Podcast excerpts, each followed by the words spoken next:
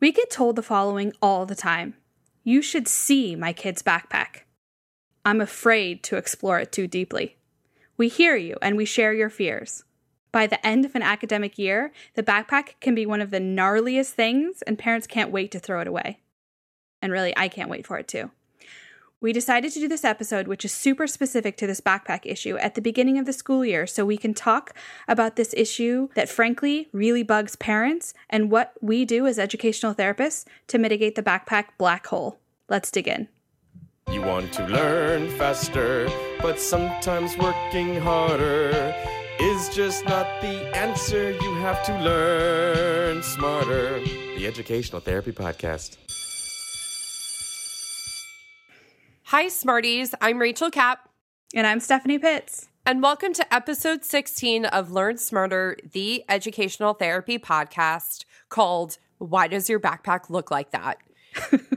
this episode is a part of our executive function series, and other episodes in this series are episode two, How to Calendar, episode five, Executive Functioning and Why Everyone is Talking About It, and episode 10, ADHD and Executive Function.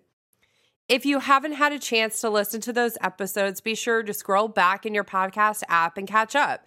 Those episodes answer a lot of your questions, and we share so many ideas and tricks and tips that can have a direct impact on your child's academic experience. And let's be honest, it will make your life easier and more efficient too. Yes. So, Steph, let's talk about the title of this episode. The language of it, I think, is really interesting because the second a parent is asking this question, it's a little too late, right? Very few clients that I have that come in that have a backpack that is beautiful. Yeah, gorgeous and you're willing to go into. Right. Most I don't want to stick my hand into. I think some of the gnarliest things I found are, you know, those lunchable meats. Ugh. I've found those in the bottom of a backpack. I found like the smush, like the smush sandwich Oh yeah. that like is in the plastic baggie and Oh. it's just taken on a life of its own and growing a life of its own. yeah. So, much. we do want to normalize that this backpack issue is something that a lot of parents experience, especially if your child has a learning challenge or struggles with executive functioning or struggles with organization. It's absolutely one of the first things we deal with. And we totally get why it's triggering to a lot of parents. It's triggering for us. We don't want to deal with it either. Yeah, it's like that junk drawer where Yeah. people put food in it. Also, Ugh. I mean, it just that's a recipe for disaster. Let's remember our kids are not doing this on purpose. They're not trying to upset us. They don't know what's in their backpack, which is one of the reasons why they're coming to an educational therapist to begin with. And we just wanted to do this episode because we hear it all the time from new parents that the backpack is a major issue. It gets brought up all the time, and it's definitely one of our frequently asked questions. Yeah, and we're giving you permission to throw it away Yes. if it's super gnarly and just get a really cheap one. Yeah, we're going to talk about the backpacks that we prefer and we like later in this episode. And we also talked about it last week, which was episode 15 school supplies, what you need and what you absolutely don't need. So, this is a great companion to last week's episodes and really the last kind of two or three episodes that we've released in this kind of back to school gearing up period of time. So we're giving you permission that you can change the structure and the boundaries of how your kids do things. We talk a lot about this in episode six called Dreaded Homework about having a cutoff time for when homework must end, whether or not it's due. We're not powerless in this situation. So, with a backpack, let's change how we structure having our kids use it and what goes in it and how to stay on top of it. So, you and I, when we were writing this episode, as you guys have started to learn, sometimes Steph and I disagree about things, or sometimes I want to go full force a, a thousand percent and let's just do it the right way from the get go. And Steph reminds me that no, we need to sometimes have those stepping stones. Steph, wouldn't you agree? This is a conversation we have. yes. So, when we were writing this episode, I wrote it should be a part of the daily routine to sort through it after school And it should be a part of the nightly routine to pack it up at night. But, Steph, you reminded me that sometimes daily tasks are not feasible, especially if it's never happening. We might need to have a smaller, more manageable goal that is achievable and realistic. Yeah, and I break it down sometimes because I've tried with clients before. I don't want to set them up for failure. So sometimes it's Right. All I'm looking for for this week is that either you don't have food in it or you have all the floating papers have a home. And so those are some really big goals. And I will tell you that a lot of the clients that I have and Steph, I'm sure this is true for you. If we give them that kind of responsibility in between sessions, they will follow through with it, mm-hmm. but they'll follow through with it right before session. Which is fine. It's totally fine as long as it's before they walk in the door with us. And it's also one of the reasons that we like to see clients with some frequency. Wouldn't you agree? Oh, yeah, because you can't stay on top of it if Too much time passes. yeah and and remember it takes a while to start a new habit and the more structure you can give something the more it'll become routine and it helps with memory so they don't have to sit there and remember to do it Right. so this is really really important so fine if they do it right before they see me at least they're practicing doing it and they know they have a deadline to have it done by Totally. And I would also say that this becomes a predictable part of our session. I have almost all my middle school and high school students. This is what we start off with. We start off with how is your time? Are you managing your time? Meaning, is your calendar updated and accurate to today?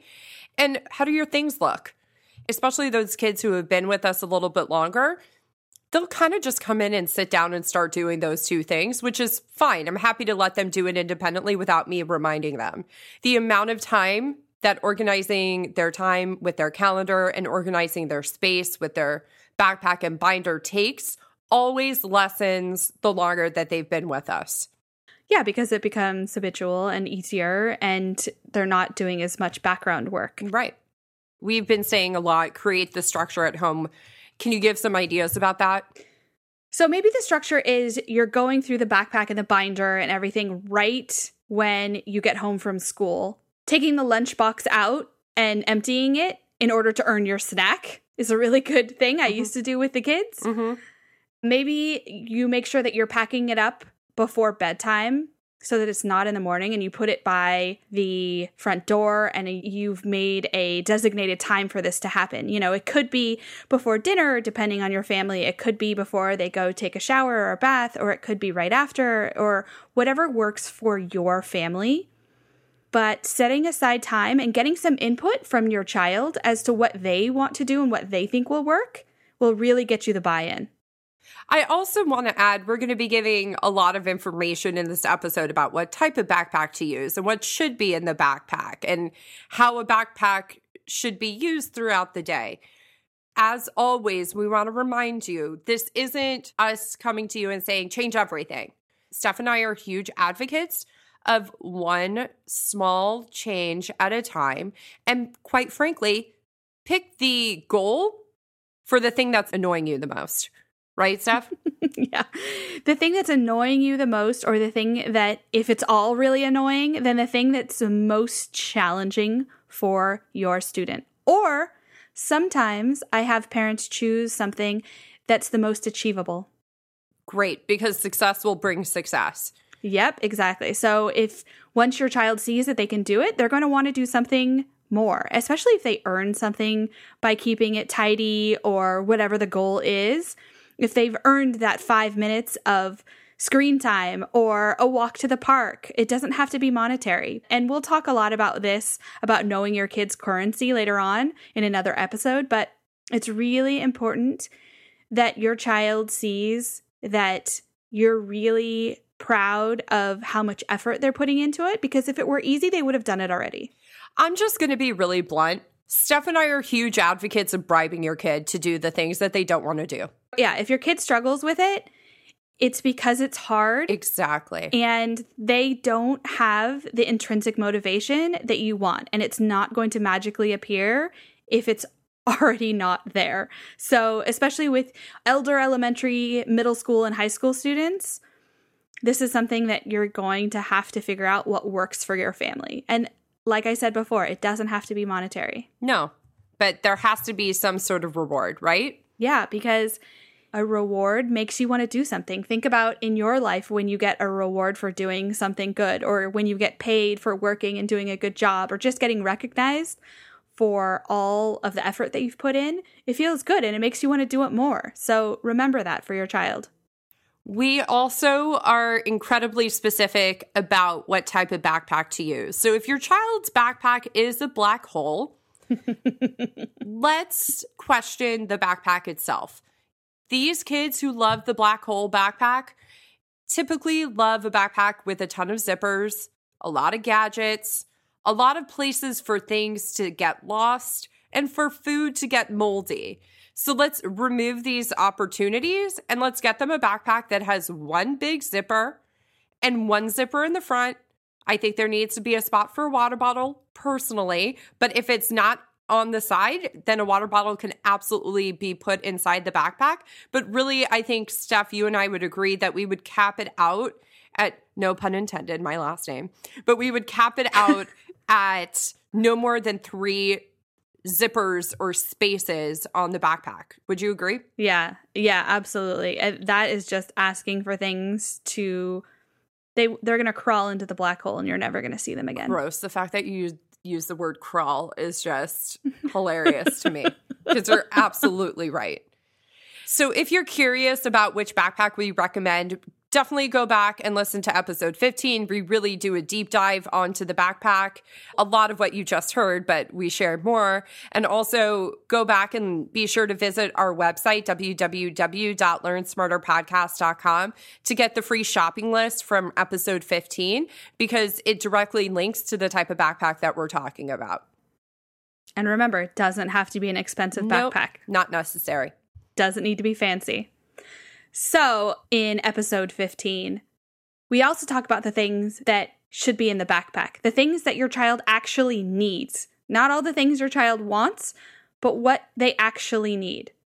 And that list is very small. And some of you who haven't listened to episode 15, you might be surprised by this, but it's very short.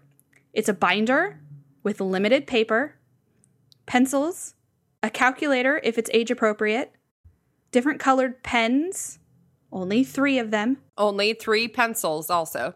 Three pencils, also. So a blue, a black, and a red pen or colored pencils, you only need three. A lunchbox and water bottle. Your planner if you're using a paper planner versus the digital. A laptop if you're using a laptop in school. Or a tablet. And for some kids, I have them use a folder with homework to turn in this is a very specific situation because this student really, really struggled with turning in homework. And the plan that we created was a homework folder that everything that got assigned got put into that little folder. And it was just one of those ones with a pocket on each side, like a trapper keeper. I don't know what they're called, but the little itty bitty ones. Remember back in the day, the Lisa Frank folders. Oh yeah, for those. sure, for sure. Yeah. So just the the basic ones, and so one side had assigned and one side had to be turned in. And he was a middle schooler. And so what he did was he went to school, he got to school early in the morning, and he went around to each classroom where his teachers were and he turned in his homework before school started. And that worked for him. So I'm just throwing it out there. It's not ideal if it can work otherwise, but we do know there's certain circumstances where just having that and not having a folder might not work for your child. You might need it. I'm not a fan of this. I totally understand why this might be necessary, but I would argue that this is a very unique one off situation and you absolutely want to make it work with a binder with limited paper with individual dividers. Go back and listen to episode 15 because we really explain how to set up the binder in episode 15. I would argue that that is much better to try to make that work. And Steph, I know you agree. Oh, for sure. That's my first try. And if that doesn't work, then you have to do something different. Yep. Absolutely. I'm just going to run through one more time the seven or eight things that need to be in a backpack. And they are a binder with limited paper, three pencils, an age appropriate calculator, three different colored pens or three colored pencils, lunchbox and water bottle, a planner, if you have a paper planner or a laptop or tablet, and then Steph's extra folder for homework. so, Steph, I'm really excited to share this backpack map idea with our audience. It's great for younger students who need a visualization or a picture reminder of where everything should go in their backpack. It's great for disorganized kids. Honestly, even the older kids, it helps them to visualize it. How would you explain the backpack map? Yeah, and I think the backpack map originally you told me about it several years ago. Yeah, I remember you and I having the conversation about the backpack map, but I want to give credit because I think I learned about it from understood.org. That's definitely a website that we've referenced before. And if you have Facebook, absolutely go and follow Understood because they offer up some really great and specific videos and articles that really pertain to the type of child that we're all working with. And honestly, even to typical kids would benefit from looking at that website. So that's just a great little resource. But Steph, you can go ahead and explain what a backpack map is. So I've done this with clients before where we've drawn a backpack and the big pocket and the little pocket. And having them decide, we put out all the different supplies listed out next to him so he could see what he needed to include in his backpack. And he drew where everything should live in his backpack. And so he put it on this map, and then I had him pack up his backpack according to the map that he made, which is a really great exercise for so many reasons and executive function and learning how to read a map once you make one and all of that. But it was really fun for him to have ownership and feel like, oh, this is where it needs to live. This is its home.